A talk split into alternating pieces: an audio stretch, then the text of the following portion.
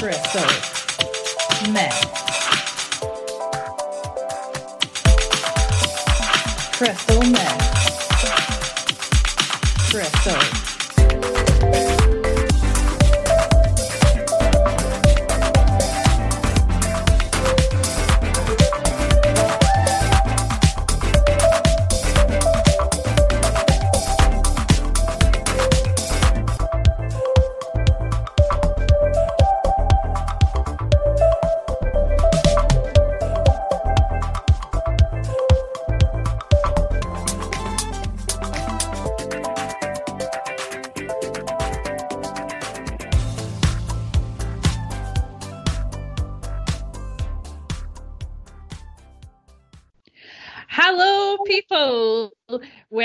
To Crystal Meth. We're back. Finally, I have finally moved house, and Mark's available. And guess what? We have Yasmin.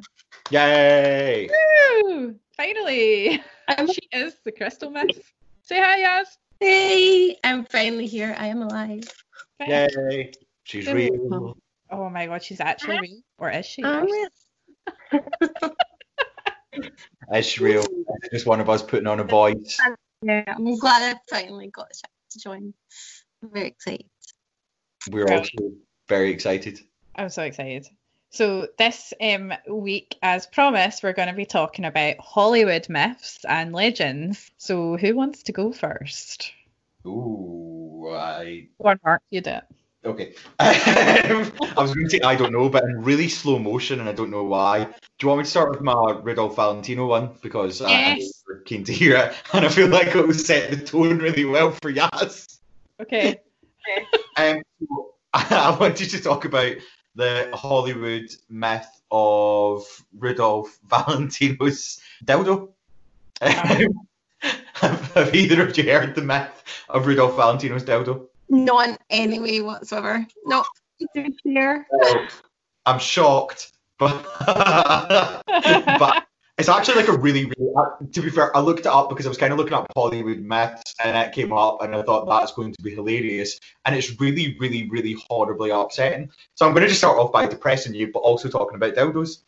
So okay. when Rudolph Valentino died at the age of 31, uh, a lot of people, as I'm sure you both know, consider Rudolph Valentino to be a bit of a like bicon. So he may or may not have been bisexual. That in itself seems to be a bit of a, a Hollywood myth. He might have been gay. He might have been bi. He was definitely married to women. Some of the women he was married to were bi. It seems that he may have had boyfriends, but we don't know that for a fact. Well, a lot. told by pretty much. Well, yeah. I think Mm. in Hollywood with Rudolph Valentino, because he was sort of quite effeminate looking, I think it's just a case of this has always happened. Like, see when you get a really, really hard, like a, a, a guy that's popular, like Leonardo DiCaprio, like for instance, in the 90s, that women all swoon, swoon over, men get jealous. So what do they do? They just say, oh, he's a big homosexual. Yeah, I think there is the. I don't know if it, if it is that or if, as Yaz says, if he was just bi because loads of people are bi. Mhm. Yeah, no, I'm not entirely sure. He might have been queer because, as you say, he's quite effeminate. But uh, it seemed like he liked women, but he seemed to like quite like traditionally masculine women. He was married to Natasha Rambova, who is like a lesbian. So there you go. Yeah, I wonder if they were. Maybe they're both She bi. wasn't lesbian, or do you think she was bi too? And do I they think were she was bi. they laugh? I think they had an open marriage, and she, um, well, tell us about the dildo. That's what we, Yeah, we, we all want to Either hear. way, like Rudolph Valentino, he's great. So sadly, he died when he was 31, and it was claimed when he died that he apparently owned a black lead Art Deco style dildo. I know, I like that because I know what an Art Deco style is. Not entirely sure what an Art Deco style dildo is.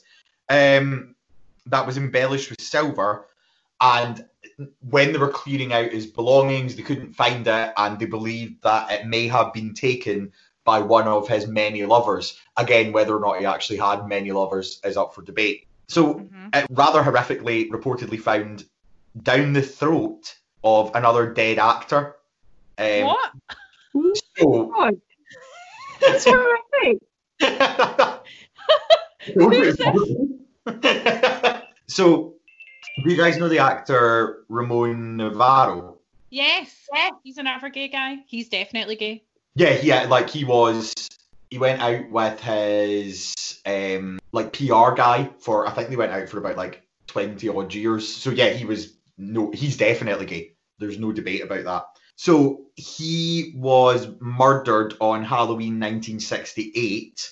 Uh, he'd been on a night out and he was accompanied home by two brothers, Paul and Tom Ferguson, who he'd organised to meet through Paul at an early point. So basically, he'd been communicating with Paul. They'd organised to meet in a bar. They were going to go back to his. Paul had shown up with his brother, and Paul said it was okay if my brother comes back to your house as well. So he said, yeah, that's fine. They all went back to his house. So they said that they wanted to go home with him.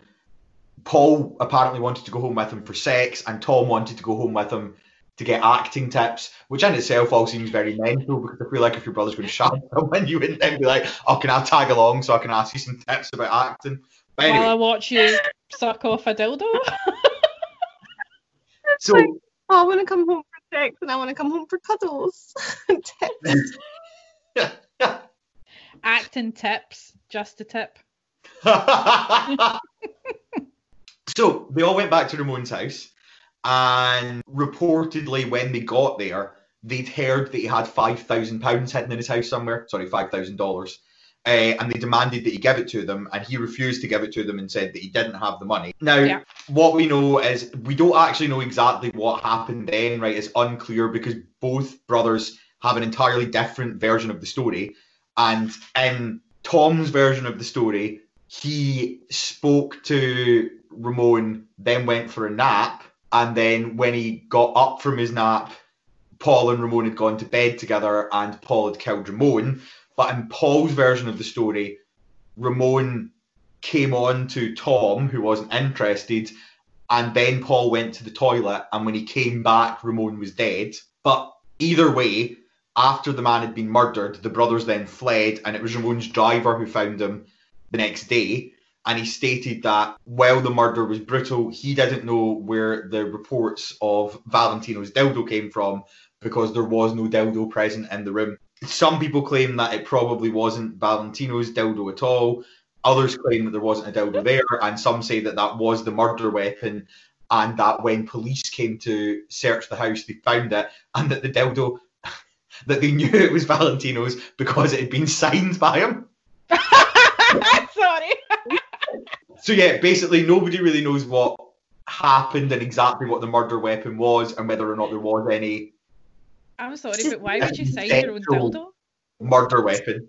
Uh, whatever happened though, which I thought was really good when I read this last bit, because obviously, given when the murder took place, I kind of expected the brothers to get off or get some sort of stupid lenient sentence because, because as you say, like Ramon was out gay, um, but actually both brothers were both found guilty of murder, and they both were sentenced to full life sentences in prison. So whatever happened, we don't really know, but at least two Mhm. evil bastards are in jail.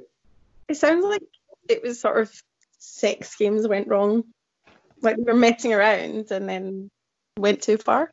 No, I think they did want his money though. But I don't think he had that amount of money in his house. No, I don't. I don't know. Uh, Like, I think that the reason that he was denying that he had the money was, yeah, because he actually didn't have the money. And May- Maybe were they were they actual like boy whores or like prostitutes? Paul was. So, yeah. the- Paul was a boy other- whore. so, if Yazzy's theory is correct, which would be what Tom put forward, so Tom Uh-huh. said they spoke about acting and then he went for a nap on the couch. And when he woke up, Ramon was dead and Paul had killed him. And it did seem, and Paul was a um, like male prostitute, so he was definitely a sex worker, and he had definitely organised to meet up with Ramon. So it is possible that it either it Right. was some sort of sex game that went wrong, or it was some sort of sex game that Paul then turned into murder because he wanted them dead so he could find the money. But my Mark, my question is, okay, where where when did they find who brought out the dildo if the dildo was there? Do you think it was Ramon who introduced it, or did one of the guys find it when they were trying to look for his money and shoved it down his throat after he was dead? Or was it like Yasmin said, some sort of kinky sex game gone wrong? I don't know. I mean, I imagine if it was there because it was reportedly Valentino's dildo, and the only one of the three of them who had known Valentino when he was alive was Ramon, then I imagine he would have to have brought it out. But again, when the police were questioned about it and what had happened with it, and whether or not it was signed, the police officers dealing with the case said that it wasn't present when they searched the house. However, Ramon had died face down in a pool of his own blood, so something had happened to cause him to basically cough up so much of his own blood that he died, which again is absolutely horrific. But but yeah, we we do not. Nobody knows. Do you think Rudolph Valentino gifted Ramon Novarro this dildo, and that's why he signed it? I quite like that idea but and it not being like a sexual thing. Like I quite like the idea that Valentino bought the dildo because he thought it was hilarious, and then said to Ramon when like he was round having tea one night, if anything ever happens to me, I bequeath you my crazy dildo.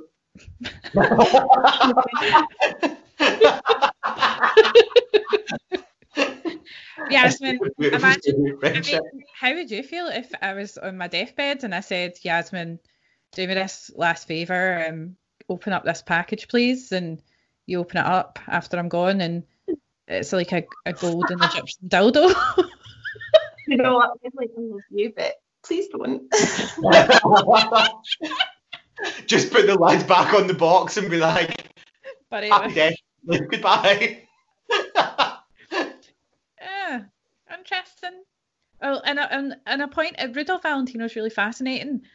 So he, his wife Natasha, I don't know. I mean, I've I've got his bio. I've got a book about him. It's called Dark Lover, and apparently Natasha Rambova was a bit domineering. She was the she wore the trousers in the relationship, and she gave Rudolph Valentino a slave bracelet, which he wore at all times, because that was a symbol of her domineering So him. what is a slave bracelet? Um, I don't know. It's just like a, a chain.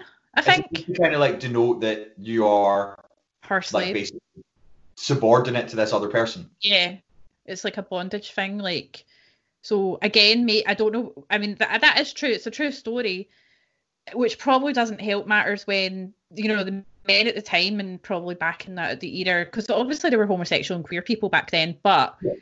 a lot of men probably wouldn't weren't used to seeing such a sort of pretty, effeminate man on the screen and and they were probably pissed off that all their girlfriends were swooning over them because women committed suicide over his death. That's how mental they were.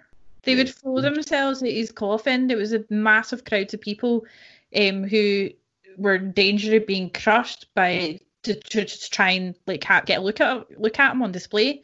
And then a lot of women supposedly killed themselves because they couldn't live without Rudolph Valentino being in in the world. That's like you mm-hmm. killing yourself over, I don't know, your favorite actor dying or something. Like, why would you do that? I mean, I don't think if Keanu Reeves died, I would kill myself. It would be quite sad, but I don't think I'd kill myself. I can't say for sure. Yaz? No, just I don't really know what to say. I think it's like some people do get that crazy hysteria though, when they're like insanely in love with people that aren't real such. It's just mad.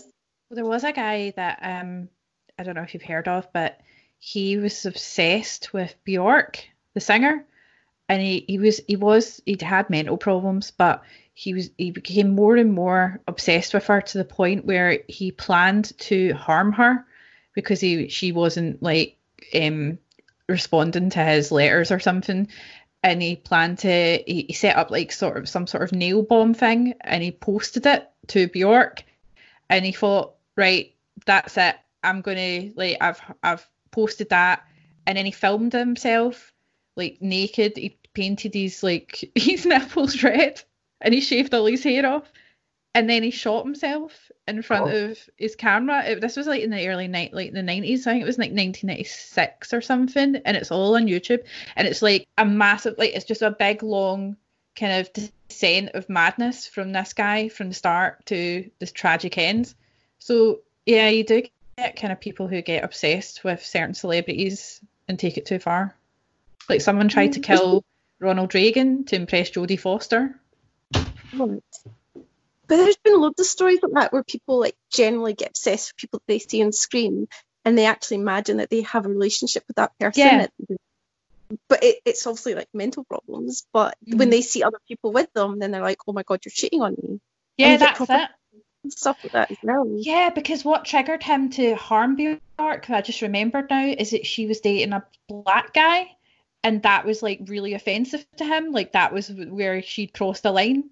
So obviously incredibly racist, but he felt like you said, felt like by her having a relationship with someone that she had betrayed him.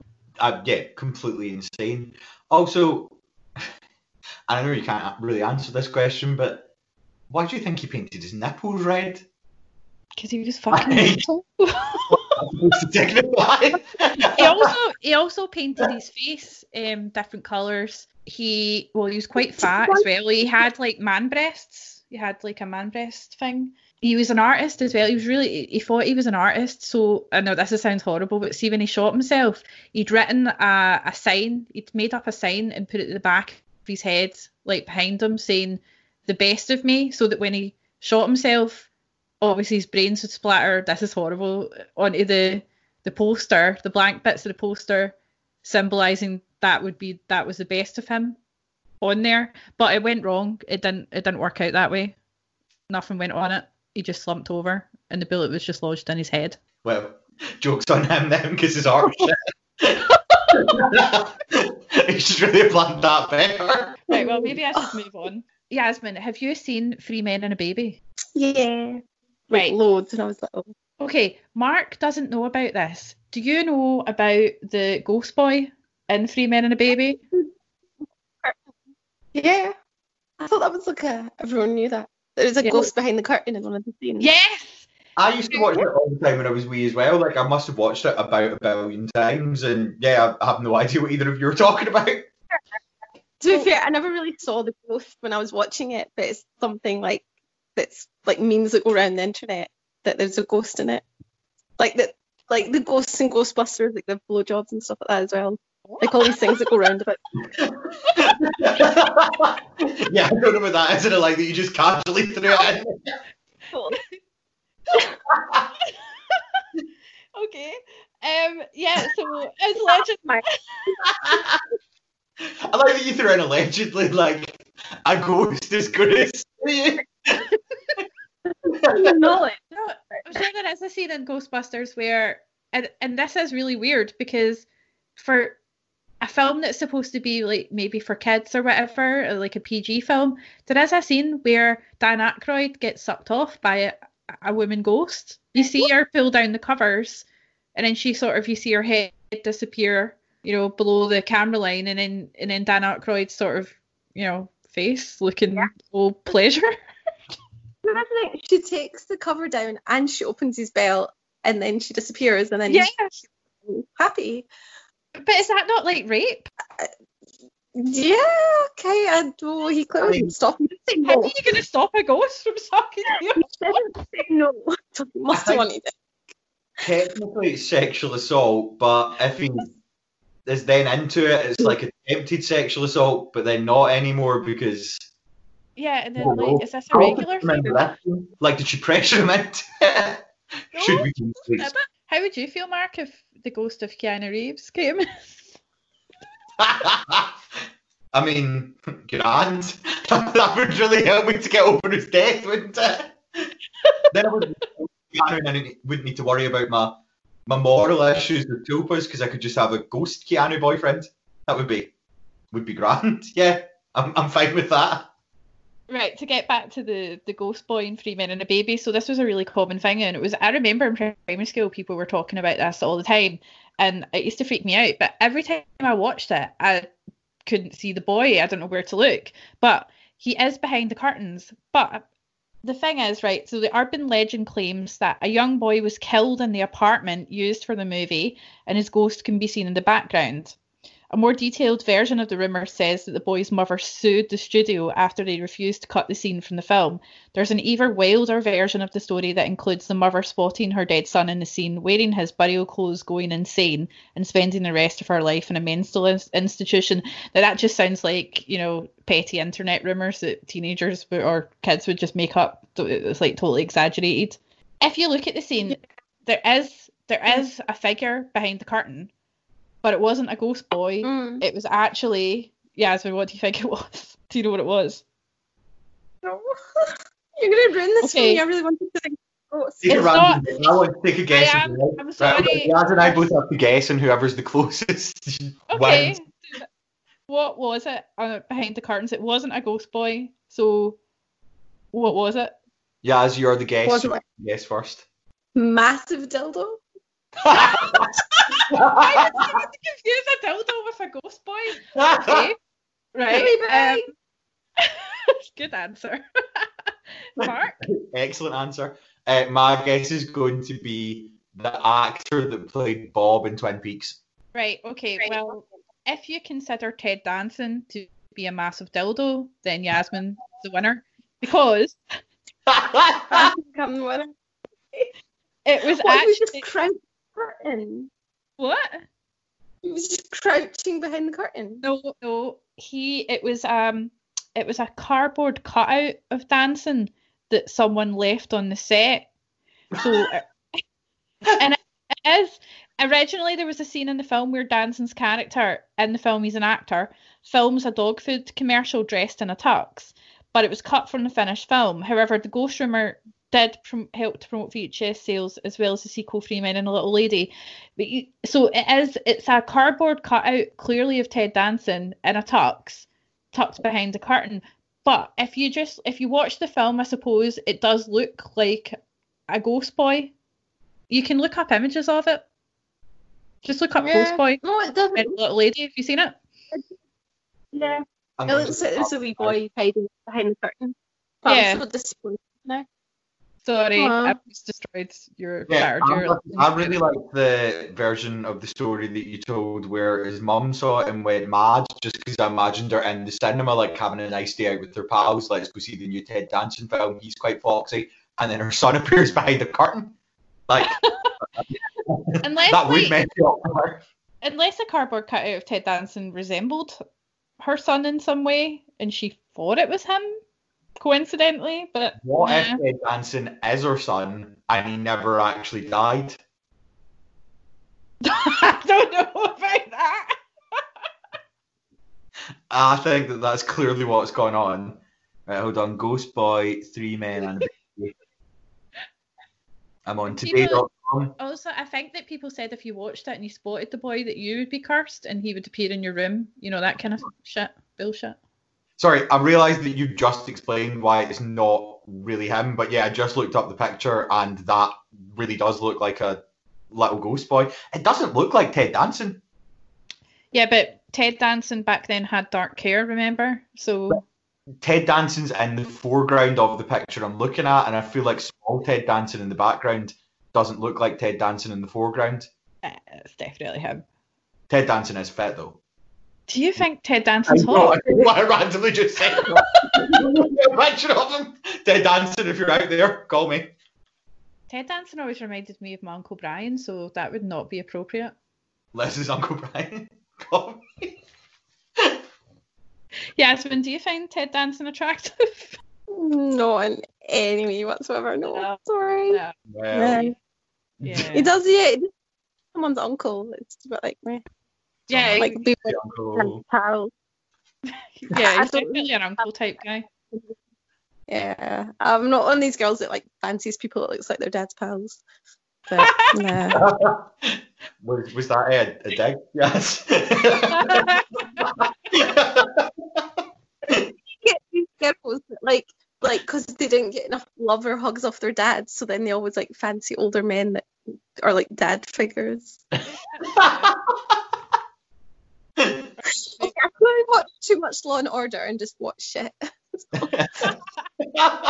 did say that um that uh, that's a bit weird that that women tend to go with guys that look a bit like their dads because their dads were their first love.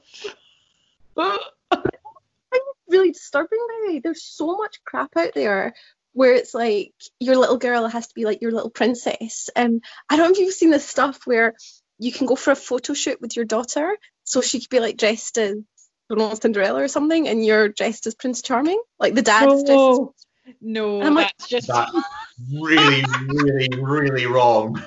I genuinely think it's sick, but no one else seems to see a problem with this. Is, it, I is this happening in London, Yasmin, or is it? Because mm, I don't think that would happen up here. no, it mostly happens in the states, but I've seen Yeah. London as well, and I'm like, it's really oh My fucked up. Ugh. Why is there something wrong So that would be like if you dressed up as Princess Jasmine, and your dad was it? Like, Aladdin Aladdin- completely what they're doing. on a flying carpet. So you'll have like the one I saw was like the little girl is dressed up as Belle, and then her dad's dressed up as the Beast. Sorry, that made me so happy because I was just about to say, imagine how fucking weird it would be if the wee girl dressed as Belle and her dad dressed as a beast. But I Beast photography.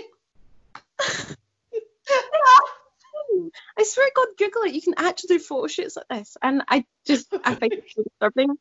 And when I mentioned this to other people, they were like, "No, no, it's cute because little it's girls not. look to their dads, and their dads are their heroes." And I'm like, "No, it's fucking sick." That is sick. I agree. Surely, if you were your little girl was dressed up as Belle, you'd dress up as Belle's dad. Yeah. Why did you dress up as a beast? Well, I have to Google this now as well. Yeah, like if you were like dressing as a little mermaid and you your dad could be Triton. No, it would be the dad would be whatever. What is it, Eric or whatever he's called? No, um, yeah, I get that. That's the perverted version. But like if it was like the nice father daughter kind of Disney Um, thing, then you would technically have to be Triton, wouldn't you? Or Ursula, your child. Sorry, uh, people who can't see me, which is everyone, the reason I just dramatically gasped is because I'm now looking at pictures of what Yaz is talking about, and it's the most disturbingly creepy thing I've ever seen in my entire life, and all of these men should be shot. Right, we need to post it on the Facebook page and Instagram. Oh, you know, it's friends, you guys, because it's sick. It's just wrong. oh, hold on. I'm going to put a picture in the group chat for the two of you to look at because this Okay. is Okay. the creepiest thing just ever. Right, two seconds, just to screenshot it. I can't wait to see this shit. So oh Am I gonna have to bleach my eyes? I might want to burn your eyes after it. I'm not entirely sure what prince and princess these two are supposed to be, but whatever. I, I mean, it doesn't matter. They're just. I'm saying they're. creepy. She's not creepy. It's not the wee girl's fault that her dad's a weirdo. Right, two secs. Yeah. Oh my god. What the hell? Ah, She's and that's Cinderella, isn't it? That's she's supposed to be Cinderella, and he's the prince. That's not too bad.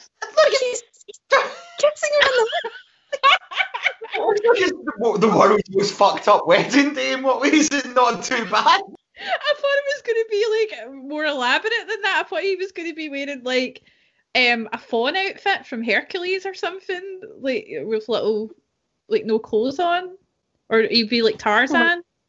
Oh, He's- I've just found one that I've also put online that I'm going to send to you guys just now, where a dad and his daughter have done a comedy one that I actually quite appreciate. Okay.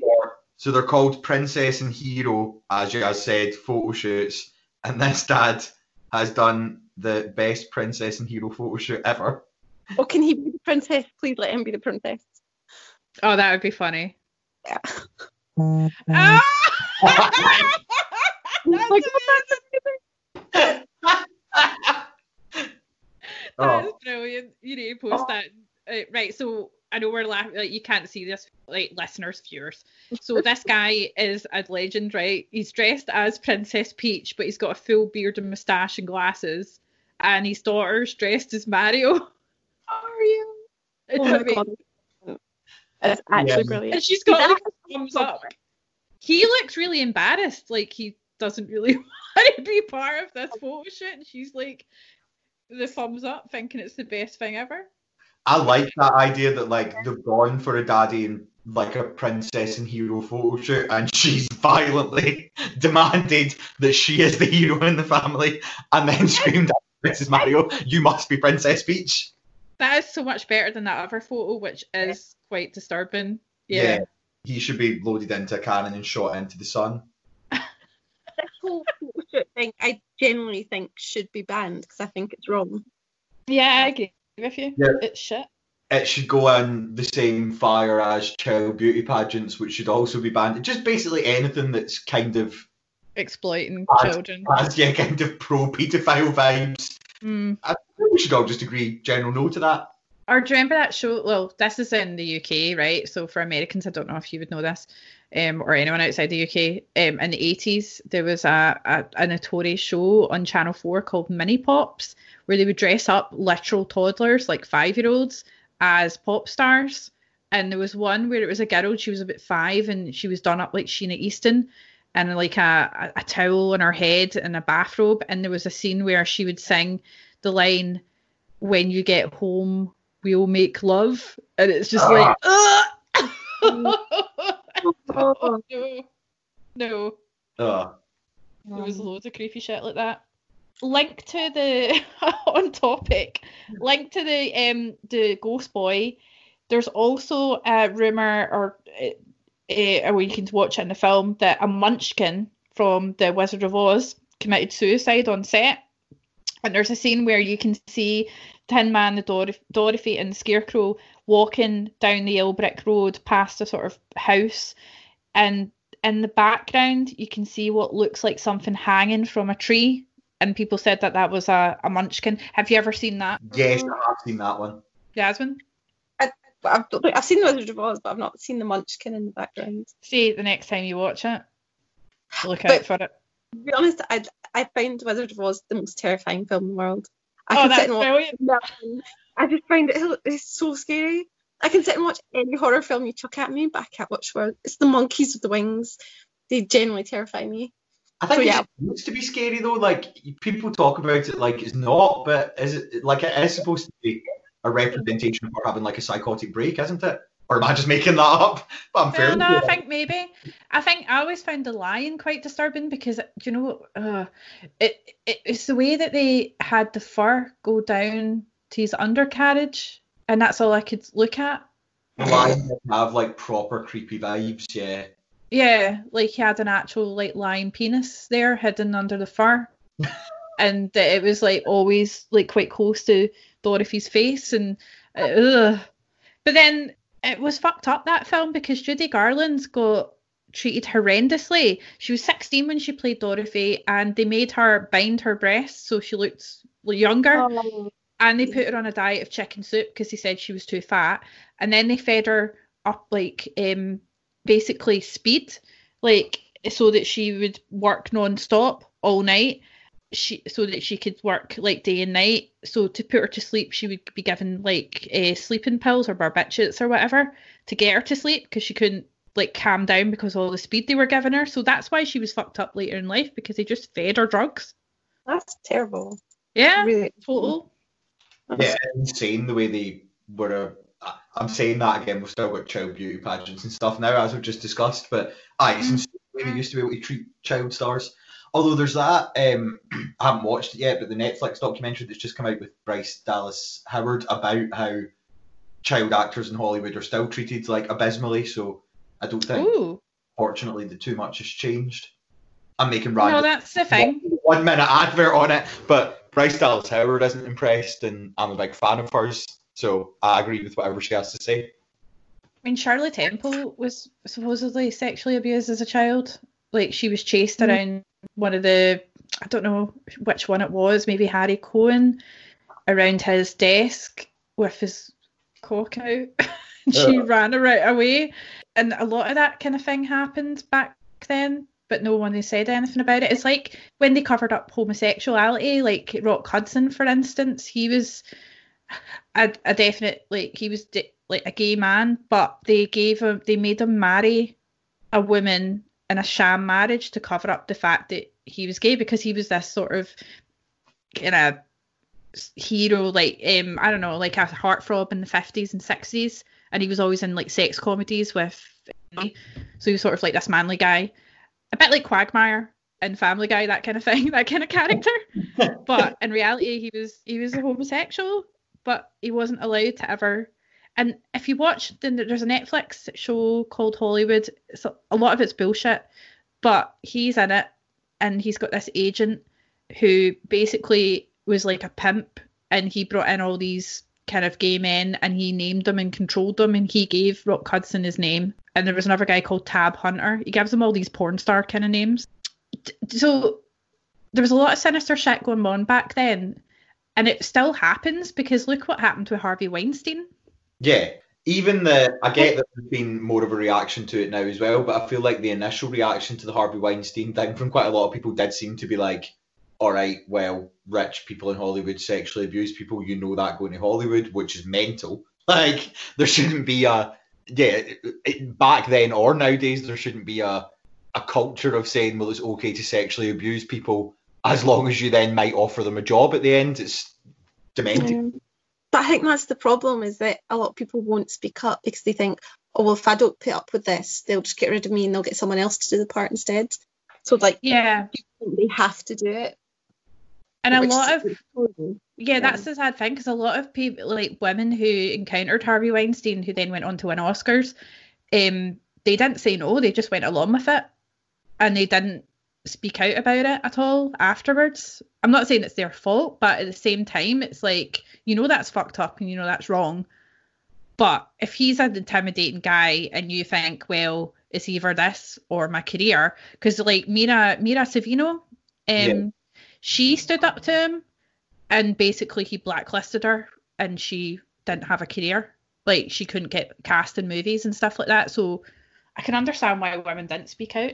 Yeah, it's a really awful position for people to be put in that if that's your dream and that's what you've worked at and you've gone to stage school and you've managed to make it to Hollywood and then it seems like you're about to have your big break, but you're then basically told you have to have sex with this monster if you want to. It's horrific. But then if all those women said no to him, then he wouldn't have had any power. So who's he going to cast? I mean, That's the thing. It'll be that person, that first person to speak up because you'll like. I don't think they would have been aware that there was other people involved, and probably everyone him is facilitating it as well. Probably saying to her, "Oh, don't be silly. It's fine. Like he just really likes you, or you're really pretty, or." And kind of just make them feel like it's normal when it's yeah. Because at the time you probably wouldn't think about mm-hmm. other people. You maybe think he's just doing it to you, but uh, special. Well, Mark, I want to hear the story about the incident on the yacht.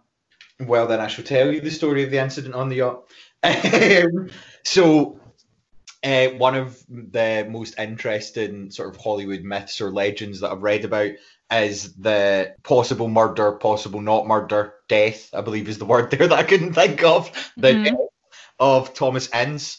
Um, so, Thomas Ince was a producer uh, in Hollywood in the sort of 1910s and 1920s, and he was invited on William Randolph Hearst, who was a really famous billionaire Hollywood businessman. I imagine most people have heard of him. He was a newspaper magnate as well. Like he owned all the papers, so he controlled all the publicity and stuff. And he also had a big, horrible face, which yeah. doesn't mean his guilt one way or the other, but I, I don't like his face. Um, and do you know what? He looks like he'd be a Tory. He um, threw in a birthday party on his yacht in 1924. It was reported that while they were on the yacht, Ince was shot in the head. And then a short time later, it was claimed by all newspapers at the time, a lot of which were obviously owned, as you just said, Leslie, by Hearst, that this was not the case. So for Ince's birthday party, he was joined on the yacht by Hearst. He was also joined by the actors Marion, is it Marion or Marianne? It's it's Marion Davies. Marion that was Davies. his mistress. Charlie Chaplin, the reporter Louella Parsons, and the writer Elinor Glyn. Um, Hearst's publicist stated that despite the rumours, and this is the bit that uh, Leslie and I were discussing before the podcast that I wanted to hold off to share with you. So, Hearst's publicist stated that despite the rumours, Ince had not taken a bullet to the head. He'd actually eaten too much of the delicious food provided by Hearst and then died of indigestion. Right. How can what? How does that explain the bullet in his head? yeah, so th- that is a fair point as well. So this is despite the fact that Charlie Chaplin's secretary, who was on the dock for the yacht, basically coming in to collect Chaplin, uh, said that she saw Ince being removed from the boat and that he had, and I quote, and it's not a complicated quote, a hole in his head. So yeah, I don't understand how one you can die of indigestion, or two how your death by indigestion would cause a hole to form in your head, but supposedly that's what happened. That's the which I, I love with these sort of old Hollywood things as well. That is the official line. So the official cause of Ince's death is apparently that he got really bad indigestion. I thought uh, one of the ones was that he had a heart attack, but then that could just be another thing that was sort of broad, like um, spread about Maybe to distract from the real story. they said that he died of indigestion, they realised that was ridiculous, and then we're kind of like, oh no, it was a heart attack, but like indigestion and a heart attack look similar to start off with. But again, how does that result in there being a hole in your head? Um, it's all particularly suspicious as, as you pointed out, Leslie, Marion Davies was dating Hearst, but was known to be sleeping with Charlie Chaplin and with Thomas Ince. What a big career. And I say fair play to her. Okay, You- fair enough. Um, except for the Hearst bit, because again, he's absolutely hideous. But you know, everybody else bang them if you want. So that's odd because Hearst had apart, had not even apparently it was known that Hearst had found out that she was having affairs with both of these men. So it does beg the question: Why would you throw a party for a man that you found out your girlfriend was having an affair with, and then invite another man who you also had just found out she was having an affair with to the party? That results in one of her Oh. apparently from indigestion. What I thought Mm. it was is that he, maybe she, I, I don't know, he didn't intend on killing Ince. He actually intended on killing Charlie Chaplin, but he confused Ince for Charlie Chaplin, so shot what he thought was Charlie Chaplin, but actually was Ince. And then when he found out it was Ince, he was like, "Oh fuck, what am I gonna do? I'm gonna have to cover this up." And that's why they ended up having to sneak him off the yacht and make up that bullshit story. Do you think if he wanted to kill Charlie Chaplin anyway for sleeping with his girlfriend and he knew that Ince was sleeping with his girlfriend, maybe he was just planning to kill both of them? Maybe he was planning to kill all of them? If you're going to kill Charlie Chaplin, that's a big deal because think how famous he was back then. Nobody, well, maybe Ince was famous, but not as famous as Charlie Chaplin, so it doesn't make any sense. No, it's. But then again, if you're that rich and you're that powerful, I mean, if anyone. Well, you could say he drowned or something. Because it looks like he got away with murdering Ince. Hmm. Well, very suspicious. Indeed. You you watch a lot of Law and Order, Yasmin. What what's your thoughts as uh, put your detective hat on there? Yeah, solve the mystery. Solve it. It's like disturbing Law and Order. I always watch the Law and Order Special Victims Units, so it's it's all like people getting raped or paedophiles or really yeah. Just, There's just someone- like watching them. Also, every episode is more fucked up than the one before it. Um, I don't know. I, I like the theory of that he found out that these two guys were, or like that she was cheating with these two guys, so he plotted to have them both killed. Do you want my, my other bit of evidence so that you can add it into your detective work? One of the other things that I thought was really interesting is that Louella O. Parsons, who was at the party on the boat, was given a lifetime contract to work for Hearst the day after the Oh, murder. how convenient. Yeah. So many people have said that they think that she witnessed the murder and that he then offered her this contract because it meant she would then have a permanent job working. Aw. She was a gossip columnist at the time, so she would be the type of person a bit like who would be the equivalent today, like Perez Hilton or someone like that. but then it was would- also she would, her contract probably said she could never talk about what happened on the boat. Yeah. Yeah, could have had like is it a non-disclosure agreement? Is that right? That it's called. Yeah, so it could have had one of them in it. When she was asked about it, she confusingly said, um, "I was in New York when the yacht party took place, so I couldn't possibly comment, despite being seen boarding and then disembarking the yacht later. So she was definitely at the yacht party, but that was what she said. I was in New York at the time when the yacht party took place, so I couldn't comment. So yes, So who's say, yeah, They're guilty. All guilty. Off their heads. Terrible. Hey. Well, I think I think he's definitely guilty. I think he was intending on killing someone. I definitely think he was after Charlie Chaplin, or he wanted to scare off Chaplin or maim him or something. I don't. Maybe he didn't want to kill him. Maybe he just wanted to shoot him in the balls or something. Or when he's, I mean, Charlie Chaplin was a dodgy character anyhow. He loved young girls. He was a beast. He got a 16 or 15 year old pregnant Uh, and then married her and then had affairs with other people. When he was 56, he married an 18 year old. That was his final wife. And then he had like loads of kids with her, one of which he was like in his 90s or something, or his 80s. No, Okay. not one of his kids was in her 80s. He was in his 80s when he. he, Like, he that's consummated weird with Hollywood. You think like that's me just finding that out now from you telling me. You think the most well-known thing about Charlie Chaplin would be that he clearly is a big giant pedo, like uh, Charlie Chaplin. Leslie, you were going to tell us about cursed films. Yeah. I'm- I'm Okay, so have right when you think of movies in Hollywood, guys, um, is there any like movies that you think of that might have a curse, or have you heard it has a curse about it? Um, Final, Des- I Well, Final Destination. I think Final Destination was meant to be cursed, but Oh. I don't remember what though. I'm I've sure not heard that. I don't know. Um, the two that I know of are The Crow and The Exorcist. I think are both supposed to be cursed as well.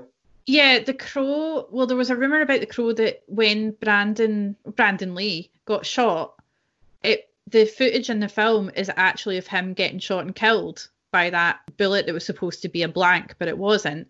And also, there's like a rumor that Bruce Lee, or there's a like a conspiracy theory going about that Bruce Lee was cursed, has a family curse, and it was it goes through like the male generation. So he died quite young, and then it passed on to his son, and that's why he died young as well. But he's got a daughter, and it didn't affect her, so it must be just through the male line. But the main, um, the most well-known ones was yeah, The Exorcist and The Omen. The Omen I find really interesting because has, has anyone seen The Omen? Yes, it's the first horror film I ever watched. the first one. So there's a famous scene in The Omen where uh, I think he's like an investigator or something, Hmm. and he ends up being decapitated by a, a big sheet of glass that falls on him. And yeah, so like, and there was all so in real life, a similar thing happened, right? So it says it's difficult to pass this off as a coincidence. So shortly after the US premiere, special effects artist John Richardson was travelling through the Netherlands with his companion Liz Moore. Richardson was responsible for the film's myriad of death scenes, including the particularly memorable one where David Warner is decapitated behind a truck. So that's the scene I was talking about. While driving, they crashed, and Richardson was decapitated right in front of Moore. So it's exactly the same type of like mode of death that happened that he wrote So in the movie. How freaky is that? yeah, that's Um, also, Wait. Died in Mhm. real life?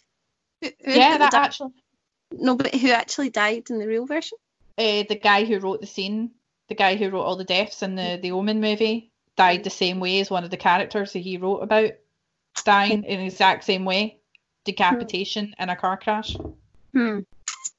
You Coincidence. sound quite cynical about that. I like that. I'm like, "Oh, that's so freaky, and Yaz is like, mm, all right. No, People's heads fall off all the time. I think coincidence more than Well, there was also rumours about the woman. It, the reason why they said it was cursed is that because it's about the devil child, like the the, the boy in it is Satan. Um, it says the film began shooting in 1975, was riddled with problems from the very beginning. While travelling for filming, the planes of actor Gregory Peck and producer Mace Neufeld was were struck by lightning and Harvey Bernhard's flight had a near miss. I don't know who Harvey Bernhard is. If that wasn't creepy enough, another plane was chartered to the studio for aerial shots but was replaced at the last minute. The aerial shots were filmed successfully with the replacement plane while the original crashed, killing everyone on board. And there was a restaurant that Neufeld and Peck booked for dinner and it was bombed by the IRA. And then their hotel was also bombed by the same terrorist group. More oh strange God. things occurred. Maybe someone just had a vendetta against him. I mean, I think back then the IRA were bombing every cunt anyway, so it's just Not special, really. yeah.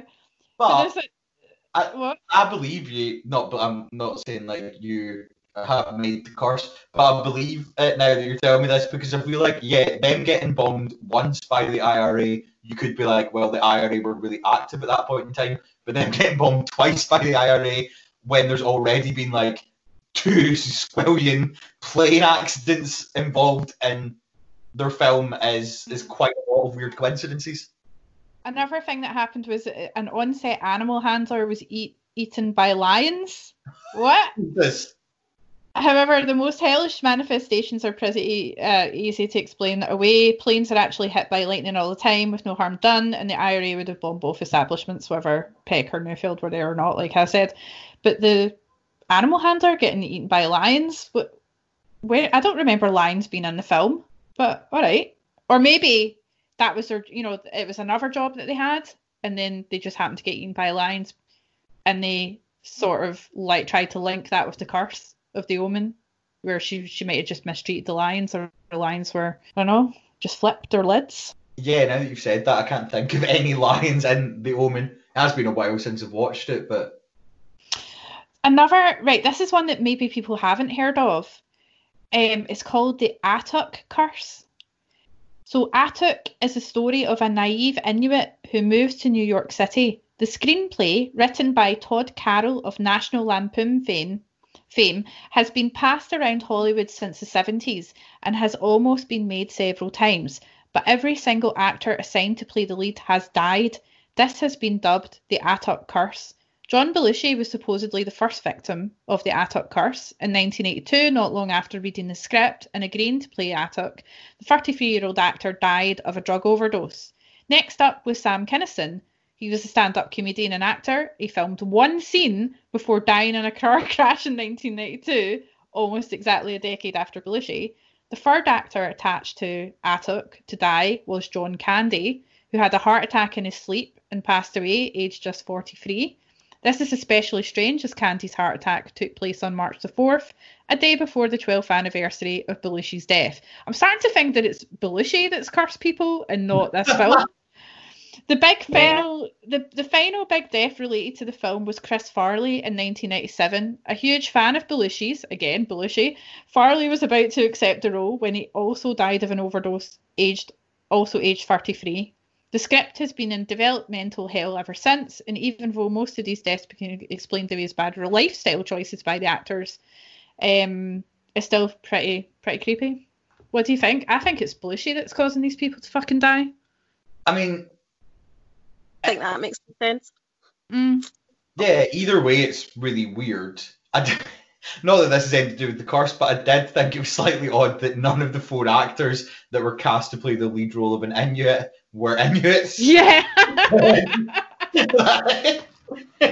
is that is that like is that why they're all dying off? Because they're they're they're somehow this tulpa. Maybe they manifested a tulpa Inuit, and it's it's annoyed the character because not it's not an actual Inuit in the role. I'd like to think that um, the Inuit goddess Sedna has killed all four of them because she doesn't want people who aren't Inuits playing Inuits on film. It kind of makes me think like, would any actor want to try and take on that role, knowing that it could be their death? Yeah, if somebody offered you two hundred million dollars to star in the film, they were make, trying to make the fifth version of it. Would either of you take the two hundred million dollars and star in the film? Would you risk it, Yasmin? Hmm, I don't know. Maybe. yeah. I think we would just be like, I'll bring it on. yeah, why not? I mean, at least then, if it is real, you've got millions of like dollars to enjoy before you like pop your clogs. You can at least have a big blowout. Oh yeah, I'd have to make sure I got paid first. Yeah, of I did it. course. Yeah. yeah, you need to get the money first up front because that's a big risk. It's danger money, that is. Yeah. I And also have this thing for my whole life. Is like, what if you don't? Like, see if you don't do it, you'll always wonder, oh, what happened? Like, I should have done it. Yeah. do, you, do you now decide to just do things, Yasmin, on the back of that philosophy? Because I've always felt like my gut instinct tells me to do things, but then I ignore it out of fear, and and that I don't like the thought of change. But Oh no, I'm not opposite. I do stuff because I have like kind of like FOMO, where it's about like, oh, if I don't do it, I'll always wonder what happened if I if I did it. yeah, I, I think I like that attitude. I think that now I should probably say yes to more things than no and not be so scared and talk myself down or be self-depreciating. Like I never thought I would uh, start this podcast and look where we are now. I agree. If you feel like doing something, that's quite a broad statement. If you feel like doing something, you should do it. Let's cut off. As long as it's nice. Cut it off. As long as it's reasonably Yeah. legal. Yes. As long, as long as it's not like, you know, I've always wanted to go around decapitating people and then burying their heads. Yeah. But Don't do yeah, that. But if you want to do something that's like, yeah, well, do it or not, fuck it, let's just do it. What's the worst that can happen? Yeah, and you can always learn from failures and try again or whatever.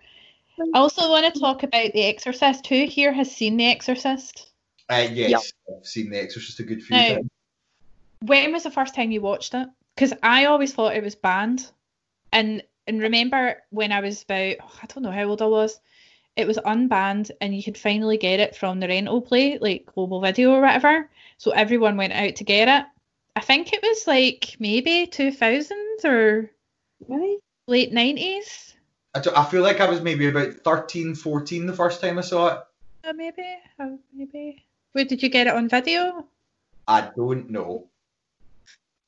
I feel like I Yes. just streamed it. I don't think I watched it on video. I think I probably watched it like streaming it online, but like Right. ages ago. So Did you watch um, it by yourself? do you know what? I, do, I've, I like I've definitely seen it, but I saw it so long ago that I don't really remember it. Okay, well, I watched do. With my dad. Now, I watched it with my brother. when you were watching it, did anything weird happen? No. Okay. Not anything any more weird than normally happens when you're in a room with my dad. right, so I've got two stories about um the the two times that I've watched The Exorcist. Right, the first was when my family got it out on video when it was released. You know, when we people could watch it again. It was unbanned, and we all sat round and watched it. And then someone halfway through the movie or something, someone was like banging at our back door or front door. It was the front door and we just sort of ignored it. But then I went out and I found a note after it, like it, the film hadn't finished yet. So maybe I went to the toilet or something and I noticed there was like a something had been posted through the letterbox. So I picked it up and it was a note and it said, "Your fence was on fire. The fire brigade were here. We tried to tell you." And I looked out the back and right enough, there was water everywhere and half of our fence had, it was all burnt. I you mean- not notice it being there? ha- oh, we didn't. We were too engrossed in The Exorcist. So by that point, my sister decided, fuck this. I am not watching that movie. I'm not watching the rest of it. And she ran upstairs and hid, refusing to watch the rest of the movie. Where I was like, oh my god, that's so badass. That's so metal. I'm going to watch the rest of it. That's so amazing. I can't. Like, she was convinced it was because we were watching The Exorcist that half the fence just suddenly burst into flames from hell because we watched that movie. And apparently in the But that 70s. Well, yeah. That would happen to everyone that ever watched that film. Well, on that point, a lot of people who watched the movie or were involved in the movie, again, similar to The Omen, ended up dying in strange ways. And um, a few um, cinemas burnt down as well uh, when they were showing the original movie when it was out in the 70s. And a lot of people felt really strange watching the film. They felt faint. They felt like really weird. And then they, a lot of people just couldn't watch the rest of it or left the theatre. Um, now, the second time I watched The Exorcist, I was at David's when I used to sleep over at David's when he was with his parents. So I was still quite young. I was probably like early 20s. And he'd fallen asleep during the film, but it was at the scene where it was getting really intense and they were conducting the exorcism. And, you know, where they're saying the power of Christ compels you, and it was getting really, really quite scary. And I was so invested in it. I was so like concentrating on it that at the point where they they I think they expelled the demon from her. I felt as though one of my legs was getting hotter and hotter to the point where I actually went, oh, ah, fuck, and woke up David because I thought my leg was going to go actual on fire. And it was really fucking weird. But he doesn't believe me. so I actually do think there's something to The Exorcist because that's two things that's happened to me while watching it. Now, is it because I was just so invested in that scene and it was just such a powerful scene that psychologically I thought that my leg was on fire?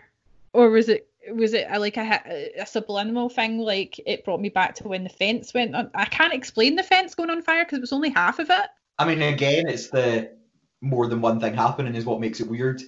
Because if just your fence had gone on fire, I'd say somebody probably set your fence on fire. It's just a, a random coincidence. And if just your leg had gone mentally hot, I would agree that that was really weird. But I'd be like, well, it was probably some sort of weird bug or something that caused it rather than the film. But yeah, the fact that you've watched it twice and both times something has got really, really hot for no clear reason is weird. and after that um between the time the fence was on fire and then i was watching it at david's place the weird shit would happen in our house like um there was a photograph of me you know how when you used to get tellies that were quite big boxy things and you could Yeah. put stuff on the top of them like a shelf well my parents had a picture of me on top of the telly and I was just sitting watching telly with my dad, and all of a sudden, my photograph, nothing else, just lifted off the television and threw itself onto the floor face down. And I looked at my dad, and he looked at me, and we were just like, okay, is that a bad sign? What's going to happen? But logically, it could just be the vibrations of the television that flipped it off. But why was it just my picture? I think it was big fat cheeks. Oh, no! Don't. We need to watch it again and see if something happens. Well, I have thought about that, Yasmin. Do I watch The Exorcist again? But Right, I'm actually, I haven't watched it since then because I'm actually genuinely afraid that something bad will happen again. But part of me is curious to see if it will. I think you need to do it again. It's the Yeah. only Maybe I think you should watch it. Jasmine, you just want me to get hurt. no, because I think nothing will happen, and then you'll realise it's just silly. But what if something does happen? You'll never know unless you do it. How about we all watch The Exorcist together so that then you can be witnesses if something does happen? I'm up for mm-hmm. that. Yeah. Would you be up for that? And then if Yeah. you spontaneously Remember- must, Yaz and I can do a new episode discussing the time you spontaneously combusted. And that I was right all along. There's also the famous Superman curse. So there's quite a lot of these. So has anyone heard of the Superman curse? No?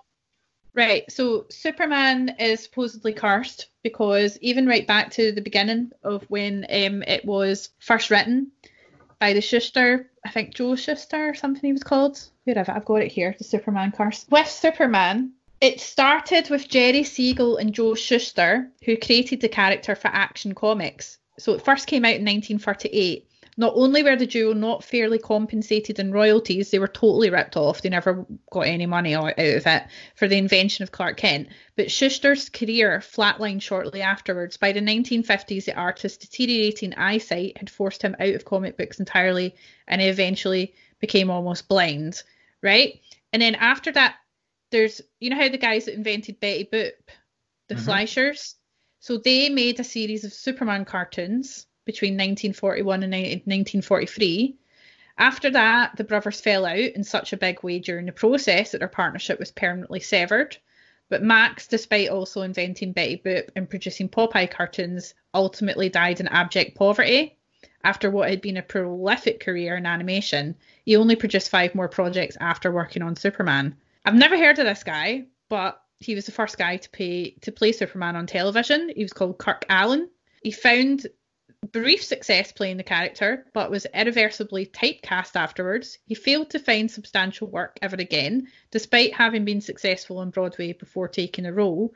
In 1988, in an interview with the Associated Press, he simply said, I couldn't get another job. Then there's a more famous one. The second Superman on TV is called George Reeves.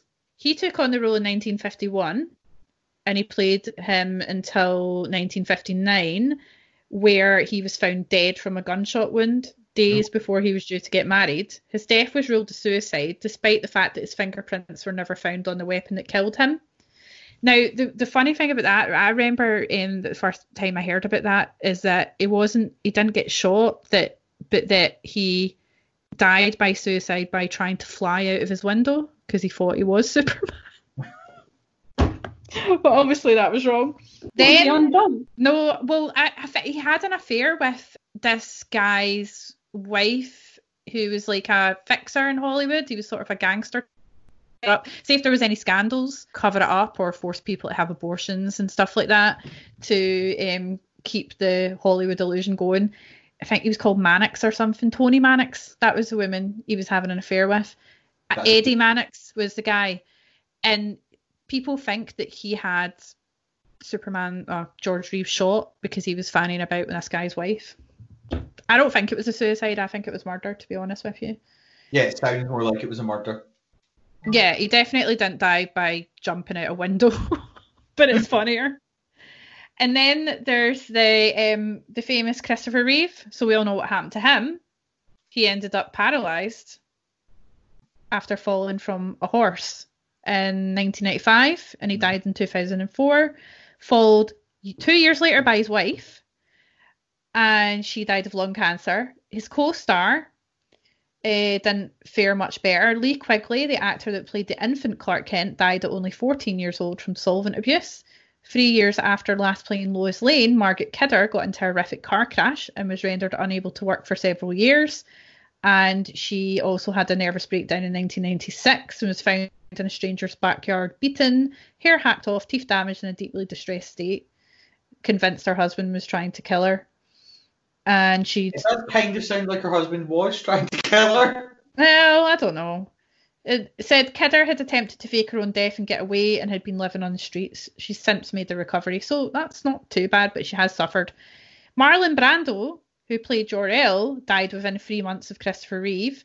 After a run of horrendous familial tragedy, Brando's son Christian spent five years of his life in prison for murdering his half sisters boyfriend. A month after her boyfriend's death, Cheyenne gave birth to their child only to lose custody of the infant after increasingly erratic behaviour. She committed suicide in 1995 at the age of 25, and Brando became a recluse. Despite the fact that comedian Richard Pryor battled drug addiction and was involved in self-immolation incident before his role in Superman 3, believers still think aspects of her life, his life, including his multiple sclerosis, sclerosis diagnosis, are related to the curse. I think that's a bit tenuous. Um, in more recent years, the curse seems to have all but evaporated, though it's worth noting that 64-year-old Man of Steel producer Lloyd Phillips passed away of a heart attack in January 2013, five months before the movie even comes out. In addition, Kate Bosworth, who starred as Lois Lane in the flop, I don't think it was a flop, Superman Returns, attributed her breakup with Orlando Bloom to the curse. Mm, nah, that's just a convenient excuse. Three Yeah. people who worked Orlando Bloom is to look at. He seems like a bit of a knob, so surely that was good that she got to break up with Orlando Bloom. yeah. Three people who worked on the DVD of the film were also horribly injured during that time. One was mugged and beaten, another fell through a glass window, the third fell down some stairs. So yeah, I don't I don't know if do you think there's a curse behind that? I think if you were to take like everyone that worked on a film, on any film at all, you'll find that say a good percentage of people have had something bad happen to them. So you can just say, okay, this film's cursed. Like stuff happens to people, life happens. Hmm, nah. Yeah, I I think think Naz is right. I'm more convinced by the other curses. I think because it's a thing that's existed for over a hundred years, and it's such a big iconic role, and there's so many people that have worked on it over the past, again, over a hundred years. That yeah, there's always going to be a small percentage of people that would be involved in something so massive that would have had Mm. things happen to them.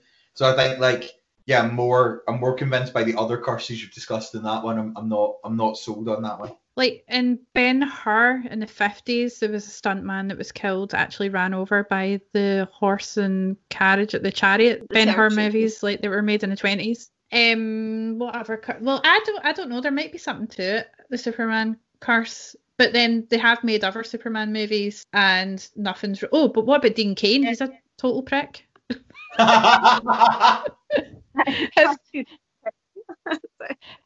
his career went down the toilet, didn't it? After he played Superman, nobody gives a shit about him. Yeah, but is he not like a Total Right. right wing. like white men's rights activist gun Yeah. nut? Yeah. I don't know if that's because he's cursed. I think it might just be because he's a dick. Yeah, he said that um, if Superman today wouldn't be allowed to help people or do anything because he wouldn't be able to have the freedom or the American way or something. Whereas Christopher Mhm. Reeve said that's bullshit. Like Superman, like back in '93, Superman said, "Well, he represents just a friend. He's not a right wing arsehole." Yeah, I like the idea of like Superman wouldn't be able to help anyone today because we have to be nice to people and give money to charities and like what? Again, dick. I've got a wee ghost story I could round us up with if you want a little mini ghost story. Yeah, that would be good. Little mini ghost story for um have either of you heard of the ghost of Santa Monica Pier? No. Well, I'll tell you about them then. Um, so Santa Monica Pier has one of the oldest all-wood carousels in the world. It was built in 1916. Um, and people say that at night, when you walk by Santa Monica Pier and everything is quiet, people passing by and the night guards have said that you can sometimes hear someone walking around the carousel, but there's clearly nobody there. There wouldn't be anyone that would be able to access it.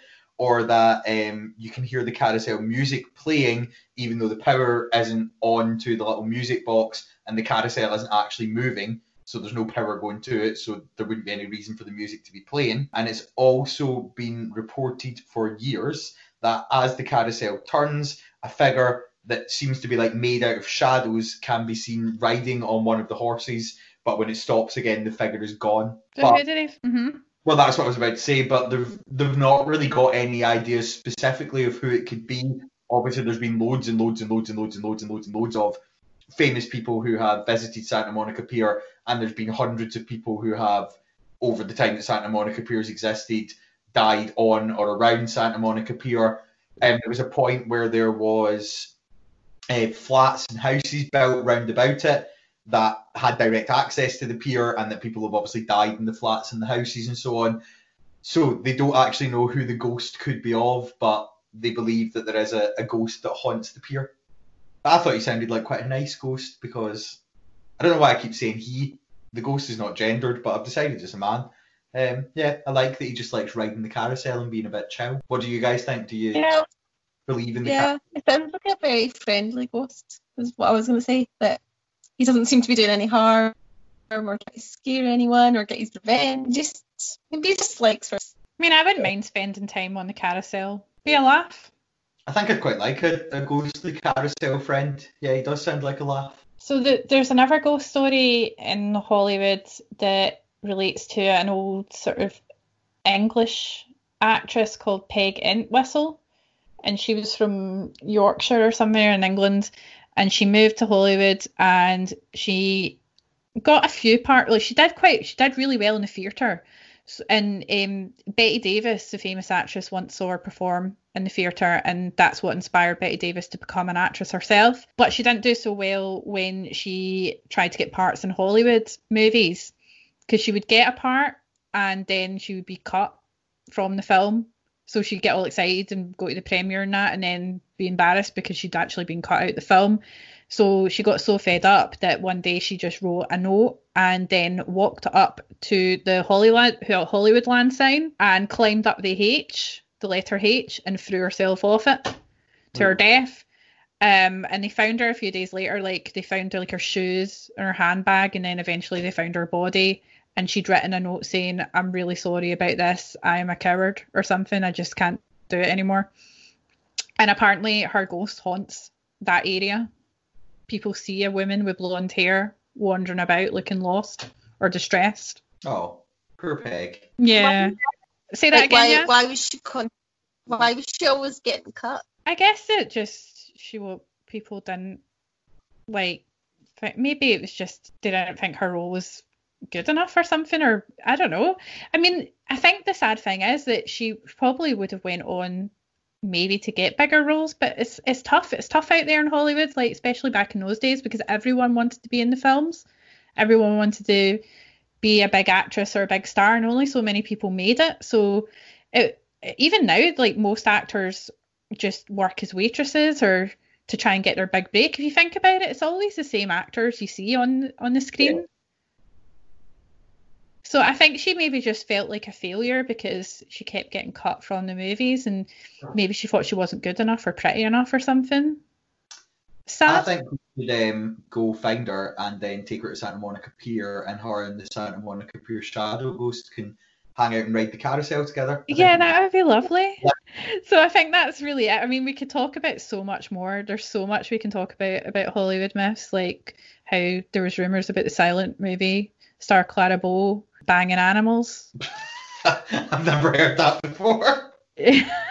well, I did tell you about the time that she was supposedly banged the whole of the UCLA football team, including Yeah. John Wayne. Which again, I don't imagine happened, No, I didn't. slightly more likely than her banging animals. Yeah, it's just a case of they just wanted to tarnish her reputation even more and because like she had a reputation of being like quite um a bit of a nymphomaniac then they obviously like e- elaborated on that and it just got worse and worse how do you feel You're yasmin about your podcast podcast recording with us today? I was going to say it's, it's brilliant, and thank you. also what because I've been doing like my weekend chores, I've been cleaning the whole house, and you guys have been keeping me company. So what can I- excellent. So will you come back? Will you do another one? I will do. Definitely. brilliant Yeah, And if you've got if you've got any thoughts about you know topics you want to talk about because it's about myths and legends, so if there's any myths and legends that you're interested in and you want us to cover, then by all means. Yeah, that's good.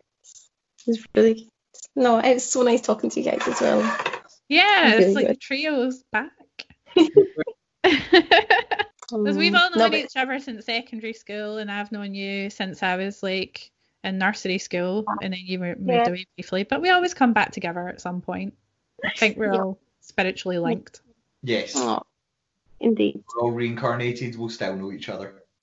I do. I genuinely think that that yeah, that we'll all meet in another life, and it'll just get recycled. That was I agree. Lovely.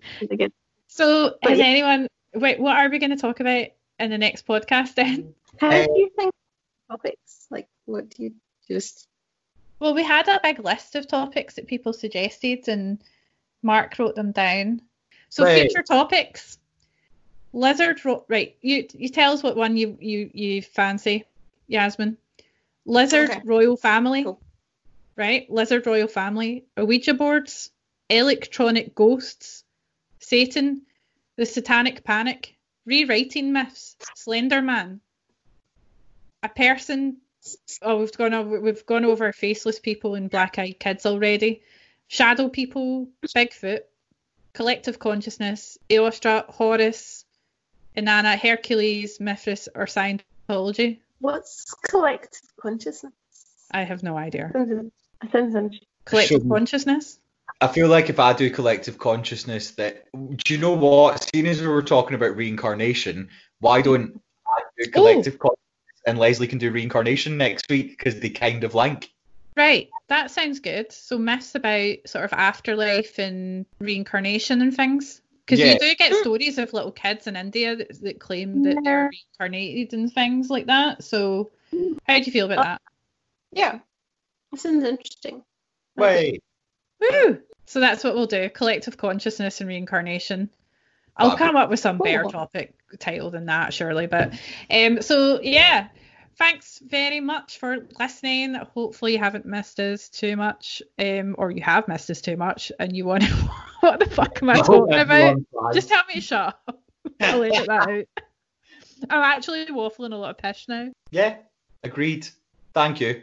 We hope you have enjoyed our first episode of our second series and getting to hear Yazzy's lovely, lovely voice.